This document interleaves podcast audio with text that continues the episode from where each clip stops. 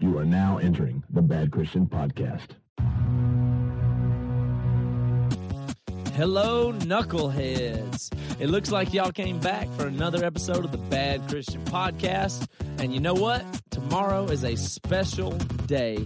In fact, it's the most special day in Bad Christian history so far because Bad Christian Music is releasing its first music ever. Tuesday, March 18th, King's Kaleidoscope, live in color, completely free. And it's not just an album, it's also a video showing them playing the whole album live when it was recorded. And so here's what we want you to do go get it. It's on us. All we're asking is that you tell somebody about it. You tell other people. You like the music, it's free. You get it. You tell it to your friends, they get it. The band's going to get bigger. Bad Christian music's going to get bigger. This podcast is going to get bigger, and you are a part of it all. And a big part. We're going to change the way the music industry works. We're going to change the way that Christianity interacts with culture. And I know that sounds like a lot, but it's true. It's just what we're going to do, and we're going to do it together. So thank you guys very much. King's Kaleidoscope tomorrow, badchristian.com. Now, today on this podcast, you're in for a special, special treat. We have Chris Dudley from the band Underoath, who we've been friends with a long time and toured with, seems like a hundred times. Chris is easy to talk to. He's fun to talk to. We've always enjoyed hanging out with him.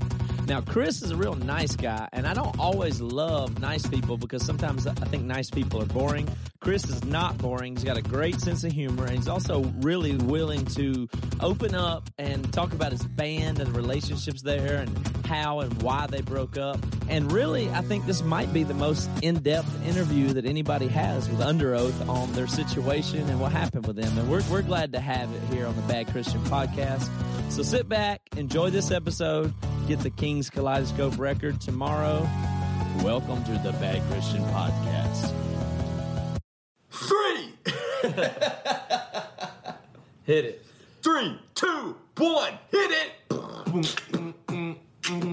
Yo, it's the Big Christian Podcast! All right, welcome to the Bad Christian Podcast, folks.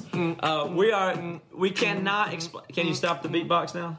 That's enough. Just you just do. Remember, you do like five seconds. That's all we need. Ah, I get carried away. That was a good one. No, I'm trying to do the intro. Toby, my turn. Sorry. My turn. We are excited for this Bad Christian podcast for the reason that this is the first one that we have done since it went live on the internet and, Bam! and has done so well. So we are particularly energized and jazzed for two reasons. One, because of you guys, we came in number 15 on the iTunes charts between, Yeah. between Joe Rogan and Dave Ramsey. Yeah, Um, suck it, Ramsey. Yeah. Hey, listen to what my dad said. He actually said, Joey, he said, I could just imagine Dave Ramsey sitting behind his computer screen looking at the podcast ranking and wondering, who in the heck is Bad Christian? I was like, Dad, the only problem is Dave Ramsey's never looking at that list. He thinks Dave Ramsey and Joe Rogan are stewing about Yeah, it. Yeah, they're just like, they're on my heels. I don't Those sons of bitches. Well, we, we do have to say this completely unexpected that this podcast would be successful uh, as it is. So we're, we don't we don't even know what we're doing, but we, we thought we were just talking into Nowhereville, and now we know that there's a lot of people listening. So it makes a little bit more pressure, but makes us more excited at the same time. Also, Toby and Joey and I are together this week in the same room. We're in Charleston having a meeting, trying to plan out our future for Bad Christian and everything we're going to do. So we're all in the room together. So that should make this podcast good. And then a third reason, maybe I said there was two reasons, but Chris Dudley from Underoath is joining us today. Yep, you can put, you can beatbox for that. Crit, Dudley! We might- like uh, whatchamacallit. We might have entered into the territory where everybody we're super pumped up now. We know there's thousands of people listening. Yeah, we might be a little overexcited. we got the juice. We got the crowd juice. but what else is going on in the world of bad Christian? Toby, tell them about what else is happening. Well, thank you, Joey. so, Bad Christian Music. Our record label, we have signed our first band. They are called King's Kaleidoscope. They are awesome. We are super excited. We've known those guys for quite a while, and uh, honestly, it is super exciting for us because this is the first band we've had an idea of wanting to sign bands, wanting to uh, create a, something special in the music world. Um, just that we've been a part of for quite a while. So uh, yeah, we signed our first band, and we're going to be putting their album out when, Matt. It's coming out on March the 18th. So we're going to put this King's Kaleidoscope record out for free. So pay attention. There's some YouTube videos up right now. You can go to their website. It's called kingsklive.com and watch their video, and you can find their stuff on our site. King's Kaleidoscope is a band that was leading worship at uh, Mars Hill Church, where I go, for the last four years. So Chad was a worship director there, and I've been leading worship under him. Under him, he's been my boss there, in fact. And uh, so I've been getting to see them play live just for years and years and years, and they're just they're just too good. They're incredible. There's a ten piece band that sounds like an orchestra plus a funk band and a rock band, all put together, and uh, they're now an independent band, just making worship music on their own. And so I talked to Chad and said, "Well, this is a no-brainer. There's nothing I'd rather do than put out this record." So I told I told the other guys about it. Uh, and what did y'all think? Y'all, Yeah. And by the way, if you're listening and you didn't know this already, if you go to badchristian.com and click on music, you can actually see some live videos. I just uh, said that. from this band. Huh? I just said that. Did you? Yeah, I said you think can you go did. to kingsklive.com, watch the video, or you can find their stuff all over our site. I totally. Stop fighting. Here's the thing. The cool thing about King's Kaleidoscope is their music is just so good that it doesn't even matter what you believe. Honestly, you're going to like this band, and that's what we are trying to do with Bad Christian, and that's why it lines so well with what we're doing. Is that we just want to be honest and and try to be ourselves, and that's what King's Kaleidoscope is trying to do as well. And what's really cool about it is I believe that their music is worshipful, but it's kind of ushering in a new form of worship music where it's not so much congregational but it actually even requires more participation. Like just like when you go to any concert in the world everybody's raising their fist or singing along or just kind of coming together. And we want to have that experience where it's music shouldn't a, a genre shouldn't be christian. That that doesn't make any sense to me. So what we want to do is go beyond genres go beyond sunday morning and have music that you just like listening to So, what would y'all's? Uh, I mean, I, I just think this is a whole good conversation in itself. I mean, would what would y'all classify as worship music? Both of y'all are worship leaders, so I understand y'all's philosophy on Christian music being a genre, but what about worship music? Because I, I guess I kind of feel like worship music is something that is intentionally written to focus our thoughts on God. Now, that doesn't mean that I can't worship to something that doesn't have anything to do with God. I can be like, God, thank you for this unbelievable, you know, music that's written by one of your kids, even though he doesn't love you. But what would y'all say worship I, is? I think that worship music, in this case, King's Kaleidoscope is worship music, and they're singing to and about God. But what's different about it is that it's not necessarily as congregational; it's more expressive than that. And I think just like the music that we've made and the Underoath has made, uh, we've gotten into these forms of art and music that are really more honestly complicated than what you were used to hearing, or at least we thought so when we came out with it. And we found that our fans and people bonded with it more because it was complicated. It took uh, effort to listen to it and like it and follow it. Yeah. whereas the church music sometimes and simple christian music we criticize because it's simple. It's almost just like we have to do dumb nursery rhymes that everybody can learn in one second. Yeah. and so that's at least what I think is different about this. It's the same as other worship music in that singing to God about God. Yeah. And for them, it's really awesome because I think that's the most excited they can get. That's that's where Chad uh, feels the most like compelled and excited is singing those words. Yeah, and I think that's that's why he likes it. What's crazy is I I watch them playing and I'm thinking, man, it would be really hard not just to observe them and not worship if they were leading church, but then it's like so good and so worshipful and so re, rejoiceful. Is that a word? Rejoiceful, rejoicing, i'm able to rejoice joyful. to it Rejoiceability. It's like it's like I will find myself just looking, but then I'll be like, oh my gosh, I'm actually praising. I mean, it's just unbelievable. I mean, Like, that'd be the same as when you look at a sunset or something. You don't participate like directly in that sense, but you're observing it, and that's Yeah, I'm, amazing. I'm observing it, but I, I guess I'm not one of those. Oh, I just worship God in nature sort of thing. It's just not. No, me. no, but when you see a sunset or a mountain or the, the ocean waves or whatever, that's like leaves you in awe of God. Why wouldn't it? Why isn't music the same way? Like you can just listen to it, go, "Oh my gosh, that is so great! Yeah, I think God so. is incredible." Yes, but I would call that like indirect worship. I indirect worship to all kinds of music that's not even necessarily Christian. I'm saying what King's Kaleidoscope actually does. How can you indirect worship? what are you serious right now?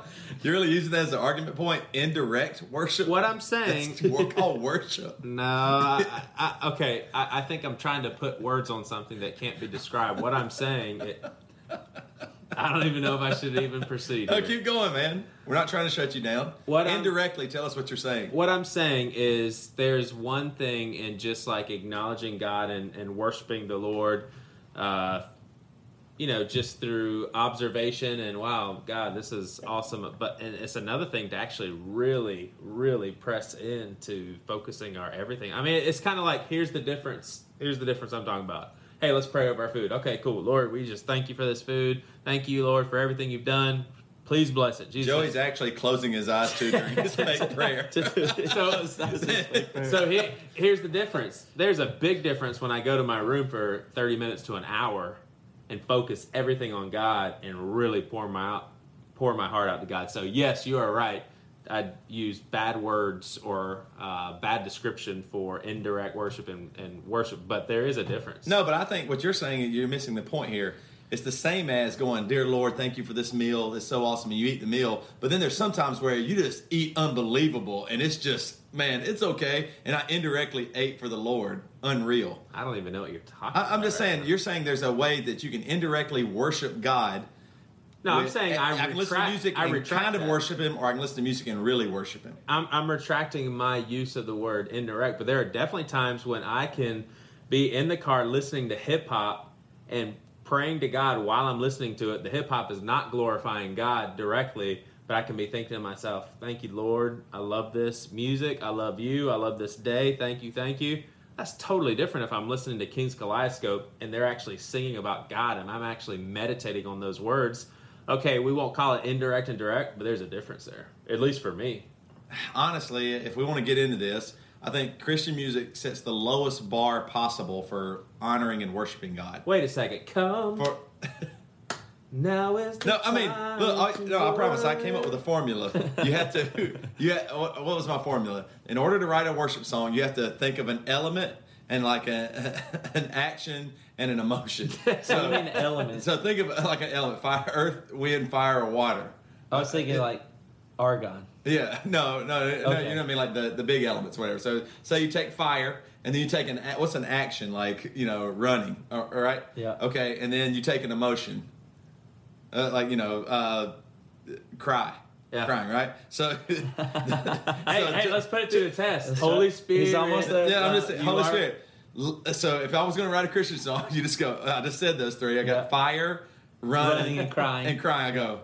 Light the fire, we will run to you. We cry out, Father Jesus, tonight we need you. And there it is. That's it. It's going to be in the top 30 tomorrow. It- when we were uh, when you were helping lead uh, worship at First Wednesday, it's a midweek worship service that we do at our church. I was just so in awe of every single song. It was truly about like our hopelessness and God's greatness, and I was like, "This is great! Like this is this is what I can really really sing to." And just, I mean, I agree. I'm being uh, over the board. There, are, I sang a lot of worship music last night. Oh, no, I wasn't contradicting No, no, no, no. I know. I'm saying I, I'm actually there is some worship music I like, but I mean everybody knows. I mean there is almost like a formula. Hey, whatever's popular on the radio, regular radio right now. About a year, year and a half from now, there's going to be a three, Christian band years, that talks yeah. about Let me- let me being ask y'all- free with Jesus, and they sound like Mumford and Sons. I'm like, come on, Do y'all man. think? Do y'all, um, Matt? You may never, uh, you being at Mars Hill for so long, you may not have ever been exposed to this song, Toby. I think you um, would have, but y'all, you the God of the city. Yeah, I sang that song. Yeah, I know that one. it's singing about a city. Like I, I'm telling you, there are some songs, and I know that people are worshiping, and I know that it was written for worship. But how about we are the re? That's singing about us. The other song is singing about the city. I don't get it. Like I seriously, I'm, I'm singing, and I'm like, we are that we are we we. I'm like, I don't want to sing about me. It's just really weird. I actually like that song, God of the City. But there's a story behind that too. Greater things are yet to come. Greater things are yet to be done. And you know, I always In make fun of city. city in the city. I, Oh one time, I'm probably gonna get in trouble for this. Uh, my last pastor loved that song and he requested it, and so Yeah. we did it. And I actually enjoyed it, but for some reason I cannot get it out of my mind that they say "in this city," and I sang it like that during one during the second it service. I went, like, yeah, just to see I went, greater thing in the city. And, and the band all laughed, but nobody else really caught on. But I, I want to clarify: I do think there is good worship music, and I guess I agree with you to an extent. There songs that clearly state God's glory and His love and His forgiveness, all that stuff, are needed, and I want them.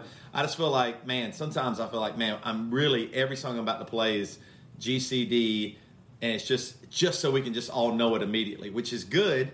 But at the same time, I just feel like, man, can't we do a little bit more? Can't we have songs that you have to work a little bit? Can't uh, singing a new song to Jesus actually require a little effort and work and input, and you got to think about it. You Well, I, over. I totally question agree with that's that's exactly where King's Kaleidoscope comes Yep. in because all they do is work on making crazy ass music that is really out there and then still connecting it, and that's what they wind up singing about. So All right, so let me ask y'all a question. I kind of know how you're going to answer, but I want us all to know. Um, there's a microphone this way. You don't have to. I mean, you don't have to lean in the microphone. Just Yeah. know that it exists. what do you think about what do you think about worship artists that are rolling in seven figures, but they're like, "This is my ministry." I mean, I'm I'm writing songs that people worship to. It's not about the money. Uh, You can never question a, a Christian's money. I think you just can't do it. you got to leave them because Christians you- alone yeah. about their money. Their mind's on their money and their money's on on their it. mind. Yeah, you don't I actually think with Christians are probably the most gangsters. They won't Yeah. tell you how much they make. No. They won't ever talk about it. You know, Christians like hardcore gangsters about their money. Yeah. You know what I mean? I mean, I they mean, get, hey, at least- get rich, at least- get paid, sing At least the God. gangster rappers are telling us. Yeah, I know. A ga- yeah, a gangster rapper shows you his money Yeah. all the time. A Christian won't even show it to you. They Yeah. stare at you. That I mean, you get shot if you ask a Christian money. Hey Bo, hey Bo, hey Bo, how much you make? What the? Don't you ever talk to a Christian A, man Chri- like that? a Christian has never flashed cash at anybody. you never know how much they have. All right. Oh, anyway, y'all might not think this is just funny, but so on the way to church, um, Give I'm, us a timeline here. Uh, I'm. I'm, I'm, what do you mean? recently? Yeah, the last Okay. night. Okay. So on the way to church, uh, I'm driving by myself and I I'm headed towards a stoplight and it starts to turn yellow and I'm like "Ah, I don't know what to do, but it's really it's kind of raining and wet. And you know me and cops, like I uh, y'all listeners, you don't know my history, but I did go to jail when I was a teenager and stuff a couple times, and so I get really paranoid around cops and stuff like that. So. I'm driving and I see the yellow light, and I know I'm I, when I go through it'll be red. So I'm like, maybe I should stop. I mean, I'm just kind of chill. Not. Even, I look directly across, and there's a cop uh, uh, staring at me, like getting ready to make a U-turn. So I immediately, uh, all this happens at once. I'm totally chill to where I see the cop. I'm like, if I go through this light, he's make, he's turning, he's going to turn around here. He's going to be behind me. What am I going to do? This is crazy. So I hit the brakes, and I don't slow down hard enough. So I really hit the brakes, and it's wet. So for literally 30 feet, the brakes lock, and the van goes a little bit into the median, into the middle of the thing. So then I'm just sitting there, and I'm, just, I, I'm so freaked out because it's so crazy. I look at the cop, and when I look at him, I'm not kidding. Unbelievable smoke from my brake pad starts wafting by me, and then I just, I literally look at the cop and I go, You were I being just serious? started laughing. I don't know what happened. I just really started laughing, and I could see it. It's him and his partner. At that point, I could see, and so I just look at him. I started laughing real loud in the car. It's like, uh, "There's nothing I can do. I guess if I get pulled over, I just gonna get pulled over. I, I, I did. I don't know what I'm supposed to do." And they just looked at me and just made the U-turn and took off. And I was like, "That's unbelievable." So then we get to church. Joey preached last night, and he talks about it's actually a really good sermon. I told you this. It was a really good message, and he, he kind of opened my eyes to uh, like fasting because it's Lent and stuff like that. And we, uh, you know, fasting is good. And a lot of people think of fasting as just you give up something bad for Lent, you know, but you, sh- you should give up something good, or you know, you should give up something for Lent. And Jess and my wi- my wife and I've been kind of going in and out of arguments all week, just little ones and kind of nitpicking and stuff like that. I mean, everything's okay. We're n- nothing even that serious. And after the service, actually made up really, really good. Wow. But uh, Let's yeah, stop no, there. TMI. Um, but my wife, after, you said what, you know, giving up stuff for Lent, my wife looks at me with like this the most like sarcastic mean face. She goes, "I'm giving up sex for Lent." Because it was something good. And so I was like, oh, great. And then she just laughed. And All right, we have our guest Chris Dudley coming in, but not just yet. First, I have an email that we got this week that I wanted to share with everybody. I didn't, I did not share it with Toby and Joey yet, so I'm going to read Yeah, it. I'm excited I'm going to read it this. live to you guys. So, Bad Christian is going to be playing uh, music around the country. We're going to do living rooms. We're going to be at some Christian festivals this year, and so we had our booking agent uh, is looking into getting Christian festivals. Okay. And so we got a few of them, and then we got declined from some and into some for Emery to play and maybe us to speak or whatever. So this is one that she is a festival in Germany that she wanted uh, us to go, and so she put in because some other bands are on it. And she called me back and said, "Hey, uh, we didn't get that one in Germany." And then she was real, like kind of being really careful about it. I said, "What? What do you? Well, I mean, what's the thing?" I said, "Well," she said, "Well, I got an email back from the guy, and I didn't know whether to protect you from it or if you should." I was like, "Yeah, just whatever he said. I'd, I'd like to know what he said or why we didn't get on or whatever." So here's the email. His response when I asked about Emery was here from my booking agent. As you suggest, Emery, let me share my thoughts on them. Emery used to be one of my most favorite five rock bands a couple of years ago. We bought every single record of them and we saw them live too. We would love to enjoy the band today too, but we are deeply irritated about their postings at, at their Facebook site. Are they really dissing their very own fans? Those people who bought all the records and tickets, are they mocking about Christians? Is it meant to be ironic or what? At least it's too clever for rock and roll people. With the side look at their new label name, this is an outstanding example of really, quote, bad marketing. or a lesson on how to ruin the career of such a great band with just a couple of stupid and childish posts. And we are definitely not the ones who are disappointed by their Facebook site, only ones who are disappointed about their Facebook site here in Europe. With our audience, Emery has been a most wanted band for many years when it comes to band for suggestions. But I wonder, where has the professionalism gone of this band? If they now prefer to behave like 15 year old teenagers, can't they afford to work with PR press guys anymore? To me, really a sad story. Wow. so we will not be on that festival. Germans are tough. Pretty tough. wow. What? I mean, I'd love. I wish he would have given some examples because I'm thinking to myself, well, what what were the immature posts that he's talking about? But you know, to each his own. It's crazy because I hear stuff like that and I'm thinking, man, people they just don't know how much thought and Yeah, I know how much thought, as much as a 15 year old girl. right. That's how Did you much- say girl? That's what he said. Yeah, 15 year old girl. Wow, that's a pretty sexist remark. Now, so anyway, it looks like we won't be getting his to go name to is this. Wiener Schnitzel. hey, if we can't play the festival, let's really screw ourselves in Germany. Germany, Oh. Germany sucks. Ah, I cannot understand your bond. Why? It's like Hey, total, you know we're what? total Americans right now. Yeah, suck it, Germany. You know what I really think though about about Germany, and this is that maybe there's I, I really think this there may be actually a language barrier. So if they're Right. reading our headlines and maybe they were saying stuff, it doesn't come across Yeah. the same. So it might be I something agree. to really consider. We also had an instance in Germany where we were over there and somebody came up to us at a festival and said, "You guys are the best. You're my favorite band. Your artwork for your records is the best artwork of any bands ever." And then and they had the cover for uh, "In Shallow Seas We Sail," the cartoon kind of one, and they're like, "Why did you do this? This is so horrible." They said all of our artwork up to that point was the, their favorite artwork. Oh it was my so gosh. awesome. Why did we do something so horrible as this? Was it a joke? They asked us, and like 'cause they couldn't believe that we would do it. yeah, they were offended. And then also there was one time, there was one time where this mega fan, this really cool guy in Germany, he came up to us and he was like, "You guys are my favorite band. You're so awesome." We are like, "Oh, oh, thank you so much." We said, "What's your name?" He says, "My name is Bert." And I, Dave, what As in said- Bert, B-E-R-T, Bert. he says, yeah. with his German and Dave accent. goes, "Your name is Butt." he goes, "Butt," and Dave goes, "Your name is But, Butt." nice to meet you. Nice Butt. to meet you, Butt.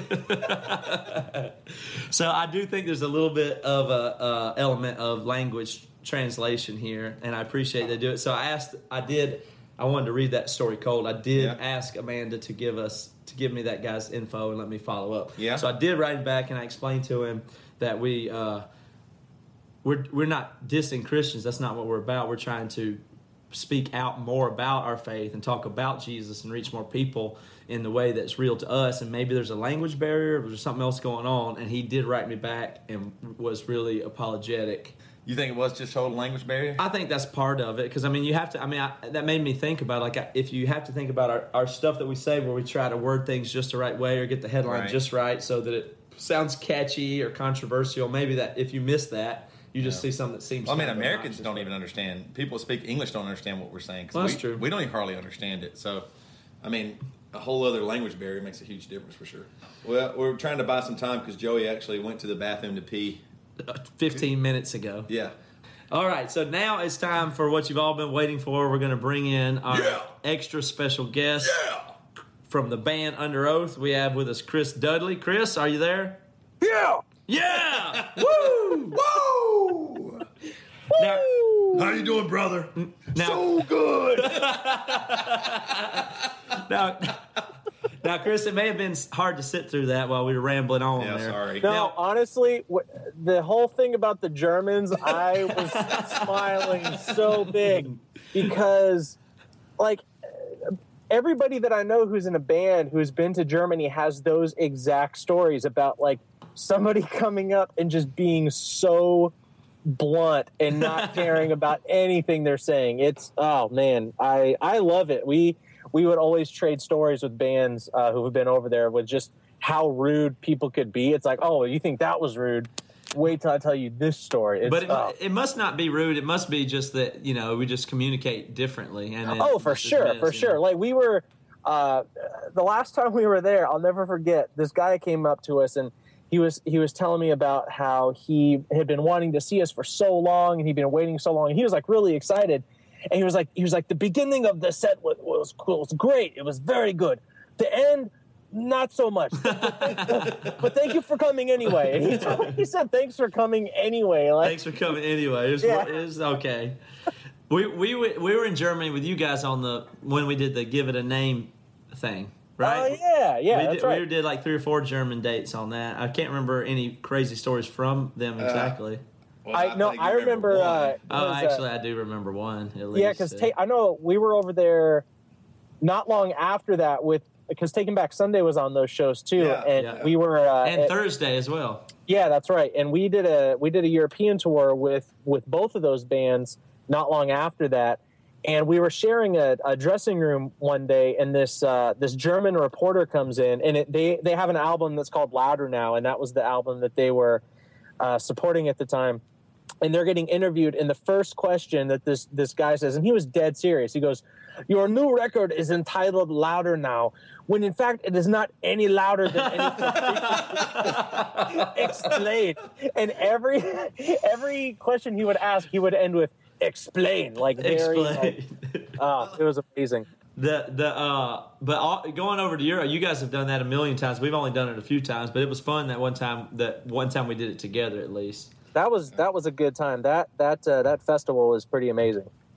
Yeah, we've only got to go to Europe. We we waited a very long time in our career, and then that was like uh, first or second time we'd ever even been there. I think.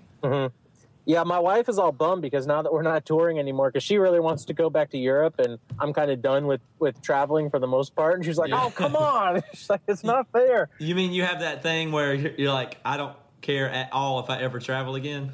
Uh, yeah, kind of. Yeah, basically, yeah. I have the same way. My wife wants to travel no matter what, And vacation, this and that, or whatever, and I, I do not care if if I ever got to travel again. Like that's not really. I mean, I, I still do travel and will more, but it's not like when I think of vacation, I think get on a plane, go do stuff, and pay for it, and go to another country. Like that's not on my list at all. Yeah, no, me neither. Like, there's a couple of places I wouldn't mind going back to, but thinking about the amount of money that it would cost to get there, I'm just like, oh man, like I'd like to go to New Zealand again, and I like to go to Sweden again, but that's pretty much the only places outside of the U.S. that I would have a desire to go again. But you know, thousand dollars in plane tickets, I'm not At least, that. yeah. Well, the thing about it that's funny is that it, I think we're spoiled in the sense that we've gotten to travel all over the world in these places, and it was paid for, and we earned money to go do it. Yeah. So now, exactly. if you think about, we, we got to go pay just to go Yeah. walk around the square in Germany, look at the the cathedral. I mean, you got to be kidding me on that. Yeah. Like,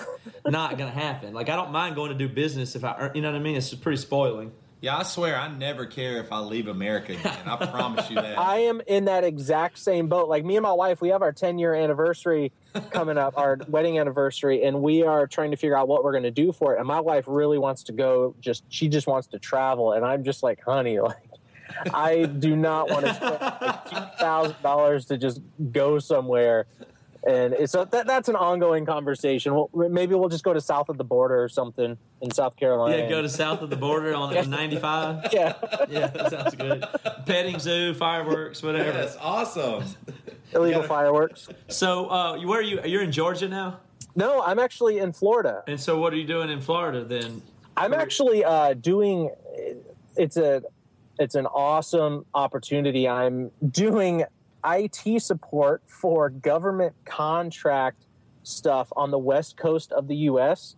It's it's just it's nerd computer stuff, but pretty much I I work from my home office, um, and I get to hang out with my daughters all day and I'm not on the road, and it's it's amazing. Like you know, because going from touring full time to not touring, like the whole thing with that was, you know, I I gotta be able to see my kids, you know. Yeah. And with what I'm doing now, like I'm at home all day. I get to see them all day long and actually be present and make up for some lost time, which has been uh, a huge, huge blessing. I'm very, very excited about it. So all your Underoath fans just read into that that you've always hated touring. Oh no, not at all. It's yeah. It's funny is I like. It's weird because being on the road and touring was like my favorite thing to do. Like playing, like playing shows, doing concerts, whatever. Like uh, was my favorite thing to do on the planet. But it also took me away from the people that I love most on the planet as well. So, um, you know, so there's a there's a, a choice that has to be made there, you know, and it, it came down to, you know, do I want to keep touring and playing shows or do I want to make sure that I'm there for my kids and raising them to be awesome people, you know?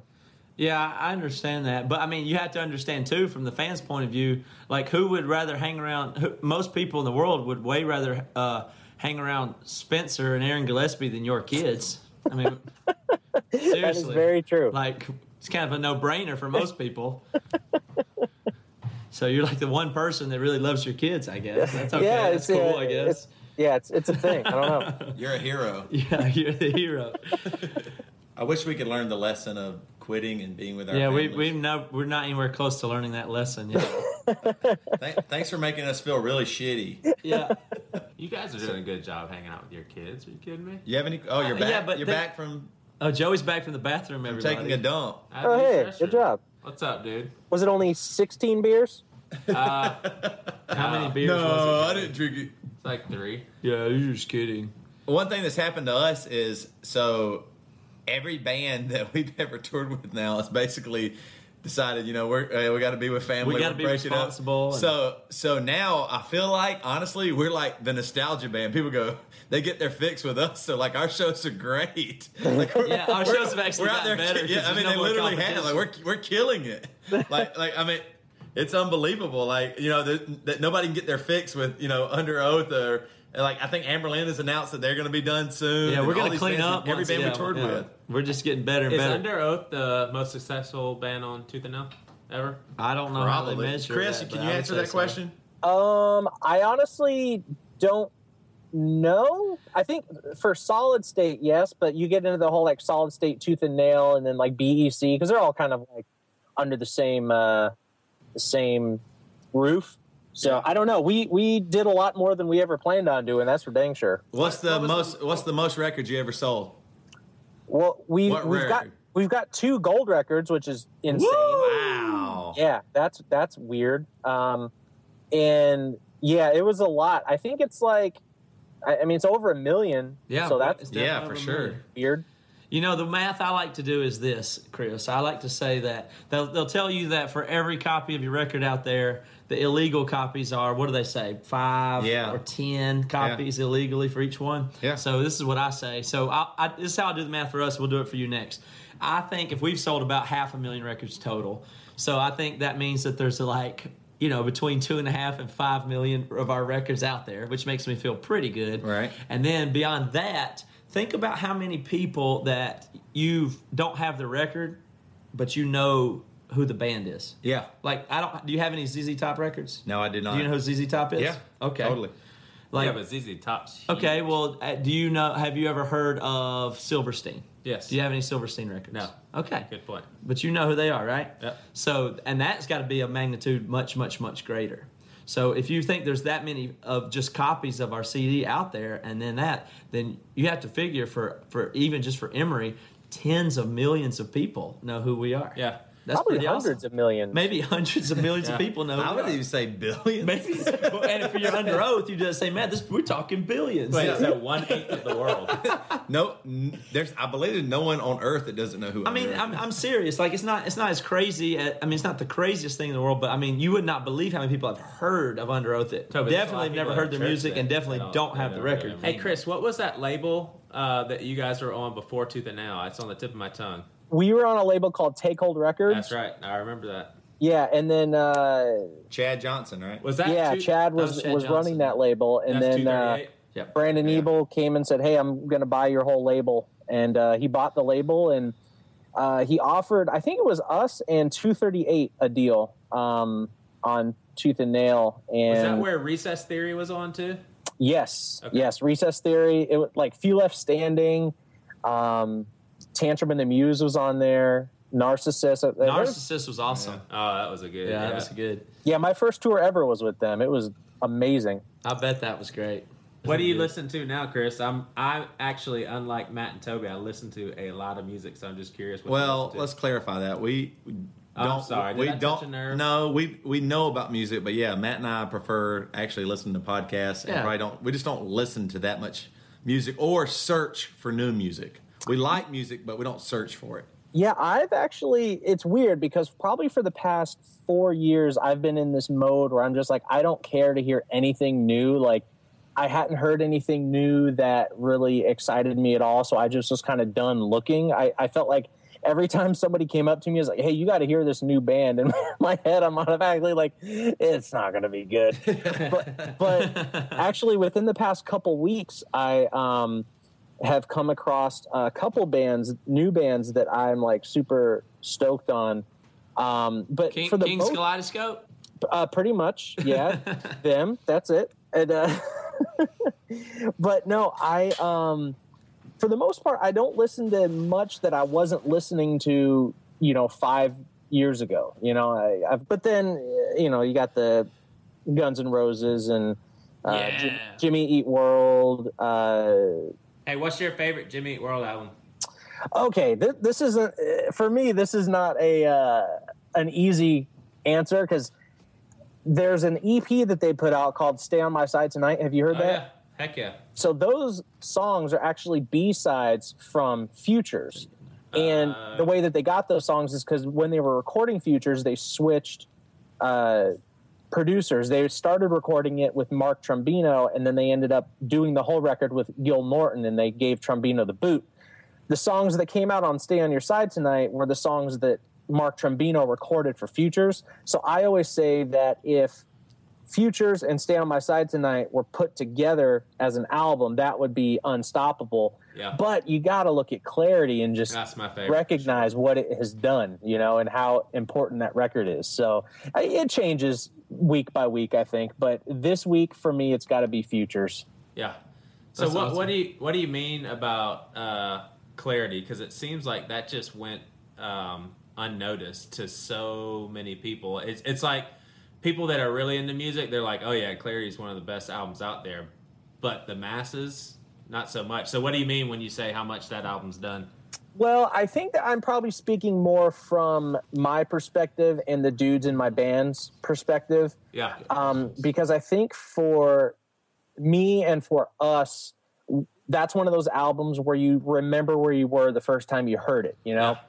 And there's a, uh, the- I think we unconsciously took a whole lot of influence from that album and from that band, um, especially on um, "They're Only Chasing Safety." Because at the time we were just like, what if we, you know, had stuff that was like catchy, like Jimmy Eat World, but then like we scream too, and um, you know, we just really looked up to that band a whole lot. All right, Chris, you said this. Uh, you're open to answer any question, right? Heck yes. So the one that everybody's been asking and, uh, and wants to know the most is, of course, what, what do you think it is? Why'd y'all break up? Why did y'all break up, and are you still friends? okay, uh, the answer, I guess, question number one, we kind of talked about uh, a little bit, but um, it, it's it's a weird thing though because you know within our band, you know, there's half our band is married with with multiple children. Wives. Oh, children. Sorry. Y'all, Yeah. my favorite band. Y'all and y'all and Killswitch. Man, y'all, y'all, man, man, when y'all came to, to to Houston last time, it was insane. So why'd y'all break up then? Yeah, y'all remind me of Red.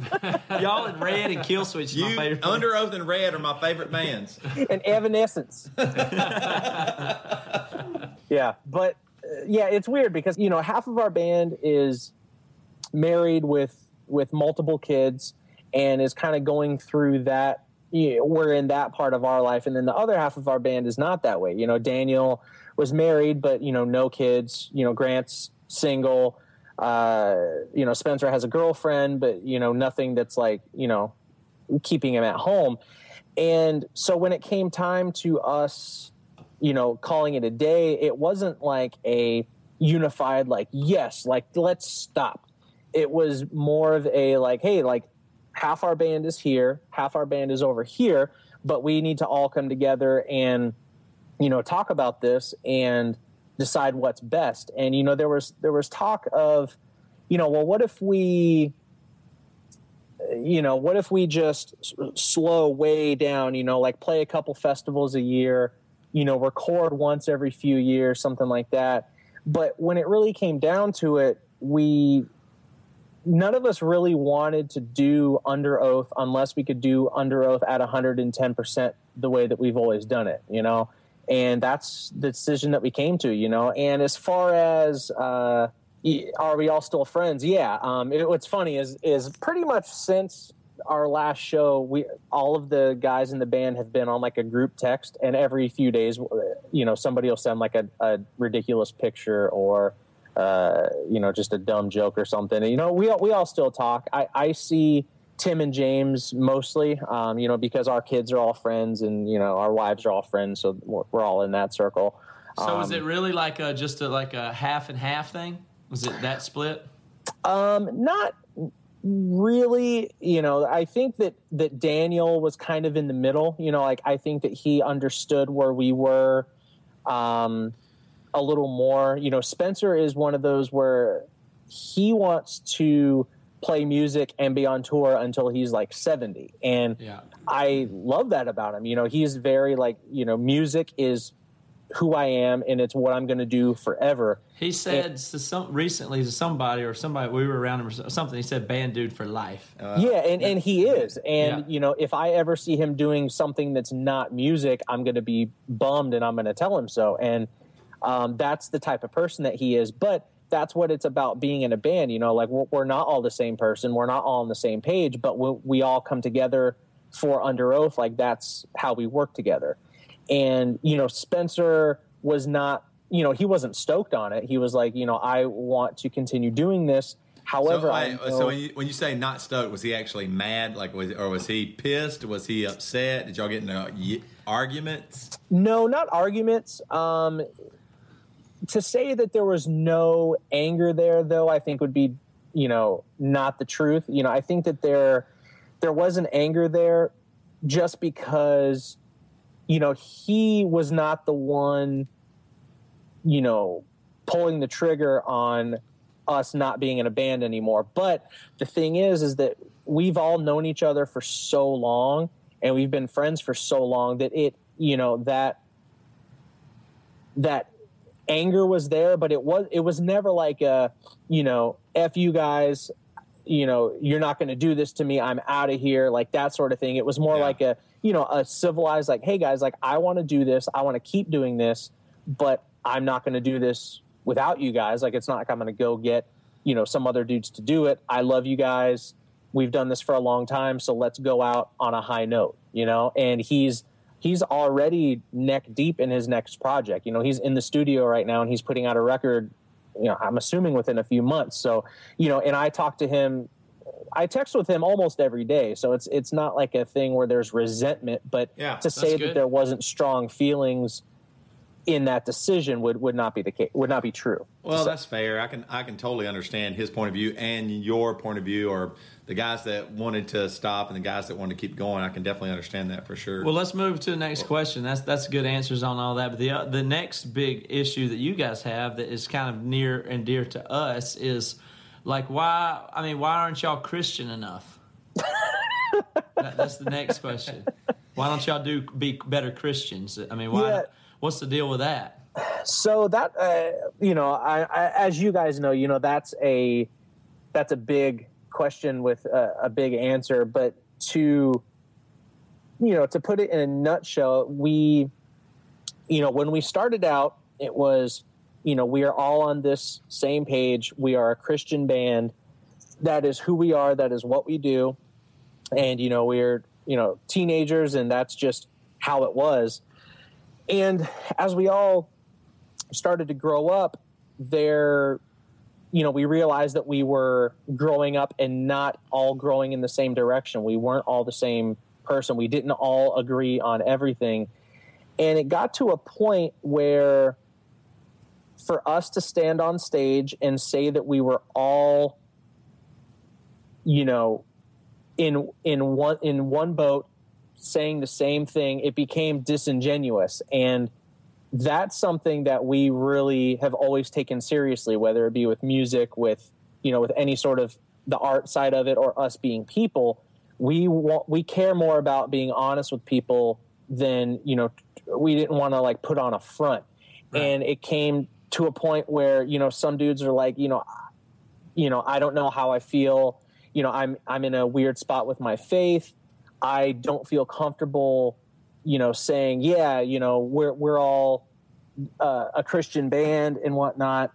Um, and yeah, so it came down to okay, well, do we keep saying that we're a Christian band and be disingenuous, or do we be honest and say, hey, like, you know, we're all dudes, like, you know, we all have different views on different things, but one thing that we can come together and we can agree on is that uh, a we love each other, and b we are doing this thing called Underoath together. Well, so bre- let's break that down a little farther. Are you a Christian? Yes, I'm 100% a Christian. But everybody in your band, at at least in its most recent uh, manifestation, everybody would not answer that question that way. That's correct. Okay. Yeah, and it's um, and it's a it's a weird thing too because I think that when we, you know, when we would be on stage and we would say, you know, that we are we are all, you know, there for the same reason and we all believe exactly the same thing. I think that that kind of put me in a spot where I didn't feel as responsible for myself as a Christian being on the road because I felt that oh well you know once Spencer says oh we're up here and we believe we all believe in Jesus then that was like my Christian thing to do today was just to stand on stage while Yeah. While Spencer says this thing you know what I'm saying yeah. and uh, you know once we got to the point where like well we're no longer going to say that um, and we are you know going to be honest about where we all are as people then it, it really i felt that god really used that in me saying like hey you need to step up and you need to be who i'm calling you to be not just Yeah. one part of this unit that i've put together you know what i'm saying yeah Absolutely. so yeah so it, it was honestly a difficult thing for me but but something that god i really saw him work through so, So, so as uh, people stopped become, being a Christian in your band, uh, I don't know how many people. What, what's the percentage? You don't have to name names. But what's the percentage of people that you do not say are 100% that wouldn't say they were 100% Christian like you would say? um it, it's it's weird because it's, it's i don't think it's a simple it's not as simple as being like, oh well, are you a Christian or not? Because there's lots of It's simple you know, for you. simple for me because it's it, it's cut and dry for me. But for some some other guys, it's like, well, you know, I don't know how I feel about this facet of Christianity, which is kind of bringing into play all these other things. So I'm just kind of in a weird spot. It's not like I don't believe in Jesus anymore. It's a I need to take a step back and re-examine my faith and you know it, it obviously as you know it's it's it's super complicated. So um, you know, but for me, no, nothing has ever changed. Like I've known from day one until the last day of Underoath that the only reason that Underoath ever did anything is because he saw fit to take a bunch of dudes who were not perfect at all and do something like awesome. Did that lead your friendships away from each other? Was it towards the end of Underoath? Was it still fun? Did you even like it? No, I, I think that it was the opposite. Like I think that it really brought us a lot closer. Yeah. um, because I think that we were all being way more open and way more real with each other. Um, you know, because you know, I know some dudes at one point or another felt un, semi uncomfortable around me because they know that I am 100% like a Christian and you know, there's things that I agree with and things I don't agree with. So some dudes felt like they really couldn't be open about what they felt. But then once we really got that out on the table and dudes are like, I don't know what I what I believe at this point. And you know, we had that that uh, that conversation being open. It really opened the door for us to like grow closer as friends and have deeper conversations and actually communicate. Where you know, so many times in the past we fell into a, a rut of just not talking to each other and not communicating and it really played havoc on us and i think toward the end it was it was great like the last tour that we did was amazing because we were you know we would just sit on the bus and we would look at each other and be like wow like you know i would look at tim and be like i've been riding around in a in a van or a bus with you for you know almost half my life now and it's it's just uh you know, it, it was great. Like we we all went out hugging each other, and you know, like I said, we're all texting and calling, and you know, it yeah, it was great. Hey, Chris, uh, forgive me for not knowing, but when did you guys break up?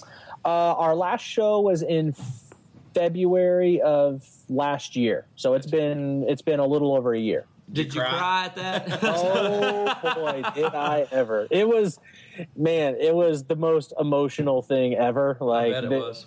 All right. How about another hard hitting question? Uh, why'd you guys kick Aaron Gillespie out of your band? Yeah, what'd you kick him out for? What's wrong with you a holes? He was good at you heard- drums. yeah, you seen him play the drums, man? man, You, se- you heard him sing, girls loved him. What were you dude. thinking? You seen that red hair? No, uh, I, I don't know how, how public record it is, but we didn't kick Aaron out of the band. uh, You still text him every day? uh, I actually just texted with him yesterday. Uh, nice. Yeah, yeah. So we, we, we, we keep in touch. Um, All right, um, one- yeah. two sentence answer on that. two sentence answer. Um, he wanted to leave the band, and we were completely fine with that. That's one good sentence. That's great. Oh, well, yeah, feel like there's more- sentence. No, that's good. He wanted to leave the band. They were totally fine with that. Yeah, that says so a lot if you break it about- down. yeah, no, there's so much more. Whoever asked that question on I mean- Twitter is so bummed right now. I mean, he wanted to get out of the band, and they were fine with that. There's a lot- That's a lot. That's a good sentence. So, Yeah. Very good uh, articulation there, Chris. Hard, hard hitting. And Joey, what was your question? I was just gonna say, Chris, it seems like Bad Christian's really up your alley. You're pretty supportive with retweeting and all that stuff. Why? Why Bad Christian? Is it more of a personal relationship with the guys in Emery, or you just really like what it stands for, or what? No, I no, I don't really like them much at all. right, um, right. you know, ob- obviously, but um, no, I, I think that there's just a whole lot that needs to be done um, as far as Christianity in America. Um, we've got a long way to go to where I think where where we need to be. Um, and the first part of that is just having a real, honest conversation amongst Christians and non Christians alike. Um, I, yeah, I really liked. Uh, what was the, the guest you had? Logan, is that his name? That guy? Yeah, yeah. yeah like i really loved when because I, I listened to that episode and whenever the uh, listeners would ask a question he would be the one to answer it. And I'd pr- I, I don't remember it 100%, but I'm pretty sure every answer that he gave, I was like, yeah, that's right. He was giving me the correct answer. You know, just in general, a, uh, an, a real honest dialogue, but not like, you know, I, I can't really put my finger on it. It's just something, you know, everything that's put up, I'm pretty much like, yeah, that's the truth. But, you know, that's not going to get talked about in church, you know? Yeah, Well, I- yeah, because I know at one point uh, someone asked a question. I forget what it was, but the, the gist of it was, you know, well, how can you better show uh, the love of Jesus to people who don't believe in Jesus or something like that? And pretty much he was like, well, don't be an a hole. And that was his answer. And I'm like, exactly. Like, Yeah. you know, and he was just saying how he knows, you know, so many Christians who are just like not good people. And uh, I, yeah, when he said that, I, I was nodding. I was like, very true, very true. Well, we appreciate the support that, that you give to us, and you know we see that you retweet and, and pay attention to what we're doing. And we've, I mean, we've known you for a long time and know you to be a, a kind of guy that's really on the level and uh, open and honest. And when we talked to you about this podcast, you said you'd talk about whatever, and we think that that's super cool. We, we were sure we're sure that's what the church needs and what people need because we're not anti-church. Are you? No, not at all. Is it Okay. okay that I say a hole and I don't cuss? No, you can cuss or not cuss. We're fine with both. I it's it's weird. I don't I don't like to cuss. It, Well, you I don't think have I'm to. like the only person ever that just doesn't enjoy it unless it's a really funny joke. If it's a really funny joke, I I will I will let it. What about when you stub your toe or something like that? Do you cuss? No, it's it's funny happens? 'cause I was Son of a nutcracker.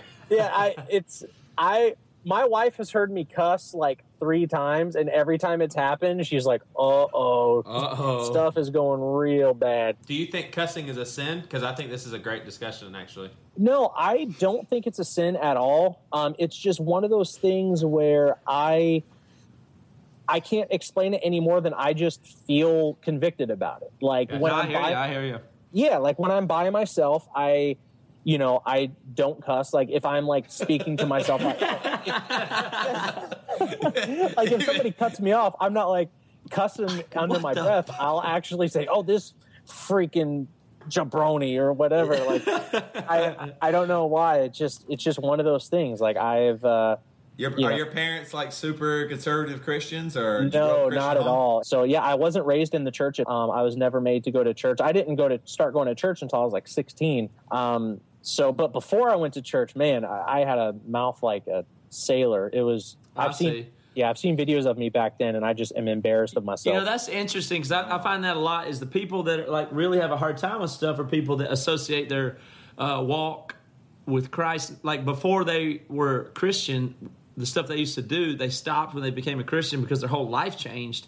And they still associate stuff like rock music or listening to uh, ACDC with like terrible sin because they listened to ACDC before they were saved and they stopped. Uh-huh. When, in, but it wasn't ACDC that was the worst thing ever, you know, but they, they associate it that way. And or people that were heroin addicts till they got saved and now they don't touch any substances. Well, that, I mean, that I respect that. I totally understand that, you know. but heroin's I- not so bad. It's not that bad. Yeah. But yeah, it, it's weird. So like, so for you, you had a like you said, you had a foul mouth, and you were that way, and then you became a Christian. So now, to you, it just feels like going back to the old way.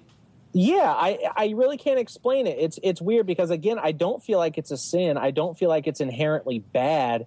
It's just something that when I do, I don't feel right about it. So I just Yeah. don't do it, you know. And I'm not one of those guys like, "Hey man, you need to watch your mouth," you know, cuz you know, being on tour, hanging around band dudes, you know, it's it's Yeah. whatever, you know. So it doesn't bother you to hear it, oh, not at all. No. and The- and the and the media and stuff you consume is is filled with it, right? oh, of course. I'm a am a Pantera fan for life. right on.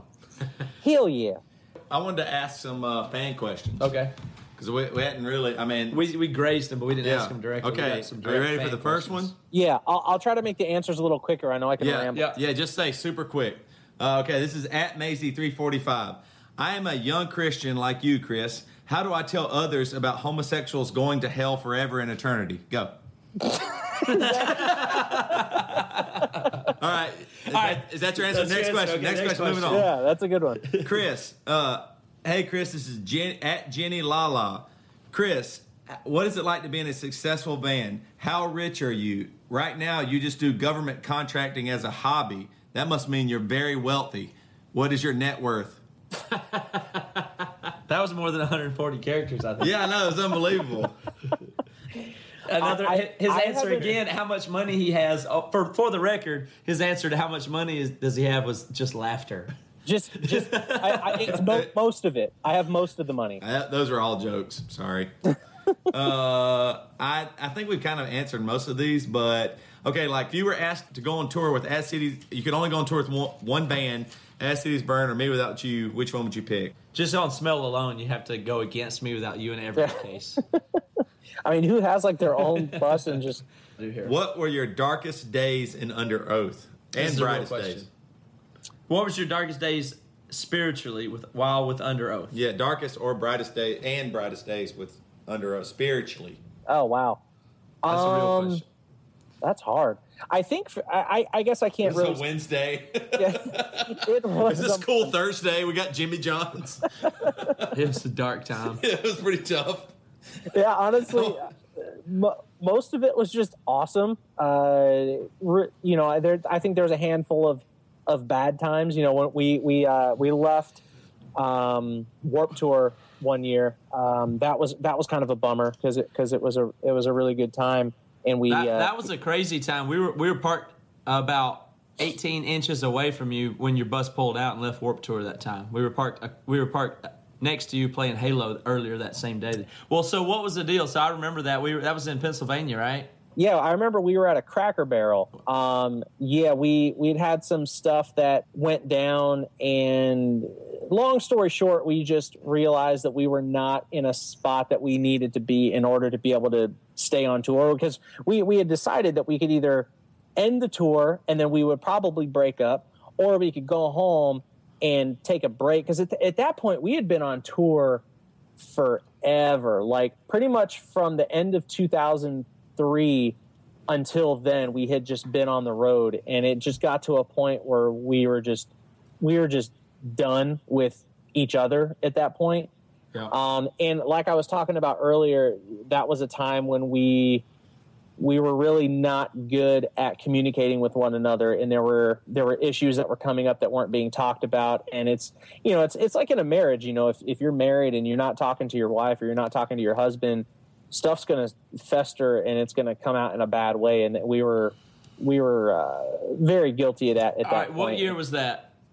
That was 2006 That was 2006. So that was 7 or 8 years ago and you're speaking relatively vague about it now. What more specifically after all this time could you tell us and everybody else about that? at that time i remember um, we were on the tour and we had found out i think it was that spencer had like gone and gotten drunk with a band uh, one of the bands on the tour and um, there was some rumor that there was more than uh, alcohol being consumed. And you know I, I, his you know substance abuse uh, struggles that he's had you know that's that's public knowledge at this point. Um, but we we weren't sure about that if that had been taking place but we just recognized at that point that we did need to take a break and because we we realized that we had no clue what was going on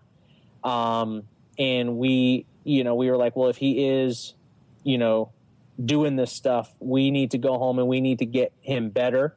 Um, but it wasn't you know it wasn't just with him. It was just with with all of us. We just were not in a healthy way. Did yeah. some guy did did some guys want to stay on the tour? Because obviously, I mean, you guys were killing it. Yeah, and it's that's that's a weird thing because like we we knew what was going on on that tour. Like I, I remember there being times when we would be in the bus, and that was when um, "Define the Great Line" came out, and that you know that that debuted at like number two on Billboard, and we were just like, we've got like a number two record in the country, and we're on this tour. It's going insane, and then we're just going to go home. Like, but what's weird is with all of that stuff going on, we were all on the same page. We, there was no like, well, maybe we should stick it out. Like, we weren't thinking about any of that stuff at that point. We were just like, we just need to go home and we need to fix this because if we don't, this is all going to be gone anyway.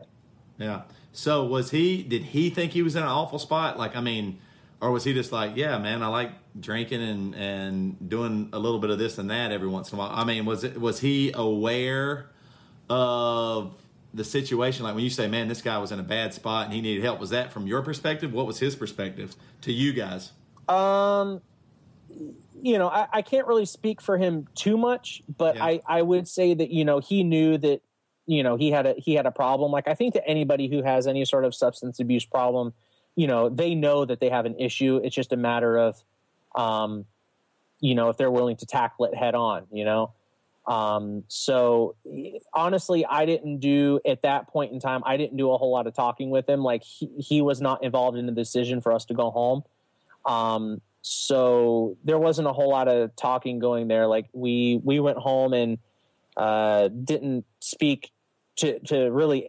None of us really spoke at all for a while, but then we all got back together and you know recognized you know what needed to be done and you know we needed to work on ourselves Yeah. you know all of us and um yeah so I, I can't really speak to where his mindset at, was at at that point in time because again Well, I mean, was he was he like, yeah, whatever, guys, I want to do whatever I can to fix this and be in the band and keep going. I mean, what what was his actual words to you guys? Yeah, Like- he he's a he's a man of few words, I'll say, but he was definitely like, yes, you know, this is what's going on. Um it's not okay, but I've got an addiction, you know. Yeah, And, and and and I can I can relate with that, you know, like I, I you know, every male member of my family except for me has addict has either has an addiction problem or has had an addiction problem. So I've seen that all my life and I know what it can do to to somebody who who's an awesome person. So, well, that leads me to my next question. Uh, you sound like just the nicest guy. You don't cuss. Uh, you're friendly. you don't talk bad about your friends. I mean, you are just a great guy. What's your sin, man? What's what what what aren't you telling it? What what, what you know? I mean, what are you struggling with? What, what's the I- thing? That, what's what's some of the stuff that gets you? Don't Um, and, and don't say something like Don't you're say- not kind to your wife sometimes. Yeah, or man, I just sleep too late. No, it, I I'll, I'll be honest. pride. Like I deal with laziness um, quite a bit, and and I feel that that's something that um, I do a lot better with now. Um, also, a really big thing that I've always struggled with, and has has really been not good for me, is is procrastination. Um, I don't know if that's technically considered a sin, but I know that through me being a procrastinator, it has affected me all my life from from school grades to recording with Underoath to um, you know my relationship with my wife you know saying oh well i'll deal with that another time or i'll take care of that another time like that's that's a bad thing for me Keep digging. That's a little weak. yeah I, on uh, i would say at this point in time just having a desire to know jesus more than i do now um, you know because i'm i'm kind of in a spot where it's it's bad but i'm just kind of in a lukewarm spot in my faith at this point. Um, I, I think that being off the road and being not in a position where a lot of people are looking to me for like you know spiritual guidance or whatnot you know i'm i'm no longer you know a youth pastor at a church. You know i think that that opens i that leaves me open to just kind of coasting you know not reading my bible not praying and What is uh, what what what do you mean not reading your Bible, not praying? Let's talk. Um, What's numbers on that? uh well uh Last time he read his Bible was 1983, in the eighties. When, when was it? well King James version. honestly a thing that that kind of hit me hard tonight right before i called in here um, my mom went to the hospital and uh, she's there. She's actually in the hospital right now. They don't really know what's what's wrong with her but she's having to have like cat scans and uh, x-rays and all this stuff. And you know she's sick and we don't know what's wrong with her. And so i was talking to my brother about it talking to my stepdad about it. Um, and I was sitting there for probably like an hour because it was at the end of my work day. And I realized after like an hour or two after hearing that my mom's in the hospital, I realized I hadn't prayed for her at all. And that was kind of brutal because I think that that kind of showed me, hey, here's where your walk's at right now, um, and that's something that that's awful, you know. And I think that shows me that, uh, you know, I think God's kind of being like, hey, like, where do I fit into all this? Like, yeah, you're, you know, spending time with your kids. Yeah, you're, you know, in a happy spot at home. You know, so where does that leave me? And I think that at this point, God's really showing me that He is not in the spot in my life that He needs to be. And that sucks, you know, like uh, to be in a spot where I know that I am screwing up my relationship with Jesus. Like, I know that everybody's kind of been in that spot, but that's, you know, that's just, you know, just being completely honest, you know, that's kind of where I'm at. All right, I have one last question for you here. Uh, the changing, this is serious, so this is a pretty big one for the last question. Okay. The, ch- the changing of times saved my life. Damn. Uh, my favorite song is Alone in December. Can you email me the tabs? I'm just kidding. Hey, the first part was. Oh, yeah, I serious. know it was serious. I know. I was. I, I, I add stuff to these questions. I, Right I think now, I want to always do that. I love it. If people Yeah, it's send in questions, I'm going to add to it. They said, Creative if, license. "What influence?" This is from uh, Ehud the Killer 53M. B Cask Chris. Chris. That means BC ask Chris. That's the hashtag. Oh, BC ask. Sorry. Oh, I see now. Ask Chris. Uh, what did I say? Chris. B cast Chris. B Cask Chris. Oh, sorry. I don't even understand our own hashtags. Hey, totally, completely, utterly off the subject. I was thinking about this. Do you remember uh, Toby and Matt, both of you, being in the back of our bus, uh, semi intoxicated, telling us about how we needed to record our album with Aaron Sprinkle and not Matt Goldman and Adam D? I remember that. Yes. But y'all, That- it didn't matter. Every single time we came to your bus, y'all thought we were intoxicated. No matter if we you drank. were that night. Do not tell No. Y'all We just thought, were. y'all just think we're clowns. That's all. Yeah, y'all think we're clowns for No, sure. what's funny? That's our style. No, we took a, a poll one night on the bus. We were talking about um, our favorite bands to tour with, like of all time, and you guys were number one. Yeah, no, that's not That's true. not true. I promise, I promise. And every time I die was number two. But we, I think at the end of the day, we decided that you guys and every time I die just needed to have like a super project, and then that would have been it. Uh, okay, I want to ask you a tour memory. Okay. This this one got me. Okay, do you remember we played? It, we were on tour with you guys. It was like a little short winter tour. This is right after my daughter was born, Ruby, by the way. Uh, and I left because I was like, oh man, it's gonna be a great tour because it was you guys and uh, August Burns Red. So, do you remember that weird place we played in McAllen, Texas? Uh, it was like a horse track, and uh, that's when Aaron was he was he having heart? Oh, problems? Aaron went to the hospital that Yeah. day, and then Brent had all kinds Yeah, of trouble. and, and it was a really, it was a really bi- bad, weird. I don't know if you remember this or not. It was a really yeah, wait, bad show. It, it- we played like under the pavilion, right? Yeah, yeah. Hmm. Yes, I remember. that. yes, yeah, it was like a really weird show. It was And real your tour crazy. manager Brent was having all kinds of trouble. Yeah, Brent was having just awful day. Everything was just terrible. So we, while y'all were playing, went on your bus and Oh, put- Fiesta. Yeah, yeah. We went on your bus and we put balloons in in like a couple places. places We in- filled Brent's we bunk with filled balloons. Brent's bunk with balloons, right? Oh yes. Okay, so what- but it was a really bad day, and I think like Timmy yelled at Brent, or they got in an argument. Yeah, like y- y'all were having a tough day, and Yeah. Brent was having a real tough time. So we just thought Brent So we- was having a rough time, so we thought we'd lighten him up. So we went yeah, so in we're gonna your put bus balloons. to 'cause put I mean, balloons. as far as car. a, a tour prank, that's like the least thing you could do. Uh, balloons, right?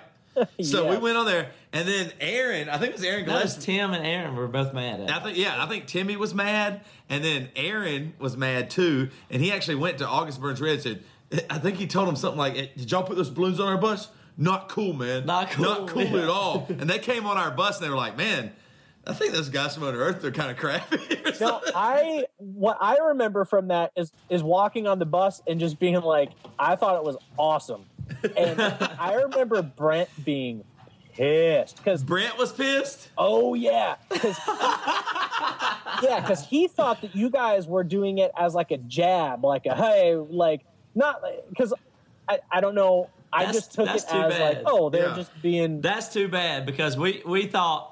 We, here's basically what we thought. Tim was giving him a hard time. That he was having, he was put through the ringer because his band was being difficult. That's the way we saw it. You, we thought you guys were being And we think, overly and we actually think him. Brent's like one of the best tour managers, Yeah. best overall dudes. because Brent is around. the best, and he was doing a great job. So he had had such a hard day. We thought that putting balloons in his where Yeah. he slept would be very funny. Like, yeah, screw Yeah. you, man. There's balloons in your bunk. Yeah. Like- so then everybody makes fun of me still because they our tour man. Who was our tour manager? Was that Cody? there's Lunsford. So I promise you, I couldn't believe it. I was walking around our bus going, balloons? They're mad at balloons? Balloons. I mean, I, I, I, balloons? I mean, come on. I, I felt like I was just like Alan, Allen Iverson. Practice. What's funny is I don't remember anybody being upset except for Brent. I well, that's I, too, that's too bad. I know, I know Gillespie was for sure. Well, I- yeah, I mean, but that you know, but I mean, he did go to the hospital, right? yeah, I mean, he was he just got over a heart attack that day. Yeah, he probably had a heart attack that day. He did Yeah, have a heart attack. Can't fault him for that. He did beat cancer that day, so that was pretty. That was pretty cool. So. Oh man. oh boy. We we don't hardly ever do tour pranks or anything, and so our motives are always like to bring joy. Like we never want to do anything malicious, but sometimes our motives don't work out. No, it So- was misunderstood prank Yeah. of balloons in a bunk. Yeah, we- sorry. So we're Those sorry assholes about that. put balloon- I could see Brent coming in. Not, Not, this. not this. Not this shit. You're gonna sit there and tell me after a day like this, mother balloons, I remember balloon. just thinking it was awesome because it wasn't just balloons. Didn't you turn our bus into like a fiesta? Yeah, I think we put like streamers. yeah, in we there just made it happy. Yeah. We were thinking Yeah. happy things like balloons and streamers that would make it people happy because everybody was so bummed out. That's all we were thinking. Keep reminding me of playoffs. yeah, no. Yeah, no, that's what it felt like. Is there any stuff you got going on that you want to tell people about? Um, let's see. I actually uh, did some work on uh, my uh, pastor's record, um, and that's going to be coming out this year, and it's going to be awesome. What's it called? Um, I don't know if it is named yet, but uh, his name is uh, Preeson Phillips, and um, uh, yeah, you can you can search that P R E S O N Phillips. And so you'll tell about it on your Twitter. uh, Yeah, at yeah, I'll be so. I'll be uh, talking about that on Twitter and my Facebook and all that. I I just did some electronic work on a few songs, but the album as a whole is going to slay. So um, yeah, check that out if you get a chance. And and so your Twitter's Chris Under Oath. yes, at Chris Under Oath, that is correct. I want you to start a band with Josh Head, and y'all call y'all's band Keys. What do you think? Would you be into it? I have to learn to dance first because he's got like all the. No. Oh, like, dude, you dance got moves. moves. You know you have moves. You and Josh Head had have the market cornered, and you know when you see uh, bands like that wind up opening or local bands that have keyboard players, they are one hundred percent always a combination of you and Josh Head. That's Yeah, for but I have yet to see another singer that has the wireless mic that has the fake wire on it. Well, who? when are the people going to start picking up on that? That's what I want to know. No, that's that's still completely uncopied Yes. in the industry. So, Apparently, it never caught on. but if you if you and Josh Head want to start a band called Keys, we know some record label people. I'll just Sweet. put it that way. Chris, thank you for being on the show. We enjoyed it, buddy. Thank you for thanks, having me. man. Hey, good meeting you. We'll talk to you another time soon. All right. All right, bye bye. So that's Chris Dudley, ladies and gentlemen. Uh, great guy. Underoath was a great band. And uh, what else we got? Anything else y'all want to say before we get out of here? It's really cool getting to know him for sure. It's really cool He had a getting lot of good stuff to say. Well, you know what's really weird? He's just like really nice. He's too nice. You can't pin him. You can't down pin him on anything. It's like gonna make you feel good, even if you try to say, try to get him to say something bad. Yeah. he like wins you over. It makes you. Then it makes you the asshole. Yeah, Has he always been that way? Like He's a good nice guy. He's a nice guy. Yeah, yes. I mean, it really is. It's not, I mean, I mean, our it's not thing is that we don't really believe anybody's nice, and if you just pick at somebody, you can find some bad shit. But- Yeah, like my goal now is like I pray one day I find out he's a serial killer. yeah. Yeah. Just something. it's gonna eat at me forever until we find some dirt on him. That's You just want him to be a serial killer? Yeah. it would make me feel, a little validated. myself, I feel a little better if I find that out. Yeah, so- I mean, yeah. I mean, So that's- somebody that's just genuinely nice and cares about other people. Man, Nah, I don't makes know. me feel like shit. not so good. Not so good. So we'll be looking for his downfall. Yes, You know. yes, we will. All right, we're gonna get all out of here. Make sure to pick up your free copy of King's Kaleidoscope. on March 18th. Live in Color is the name of their album. Yep. It is amazing. Also, subscribe to this podcast. If you're if you're listening to this podcast still on on our website from the streaming player, please get with it. You should just get it on iTunes and hit subscribe. Anybody else, uh, go leave us a review on iTunes. Yeah, that'd be awesome. Give us a five star or even four star would be nice, and and say something nice about us on there. But hit the subscribe button. We appreciate it. Thank you for sort of supporting the Bad Christian podcast. See ya, Hey, see ya. Did Chris actually? Chris. leave? Are you still there? Yeah, I'm still here. I kill small animals. We, we thought you hang up and then we I drowned a cat once. You're too nice. We want something bad. We want to find out something bad about we you. long for something. We just long for something horrible. This would be just wonderful for us. Don't you understand? Couldn't you at least just say something like, "Yeah, man"? Sometimes I kill small animals. Couldn't you have been a racist at least something? Couldn't we have found something?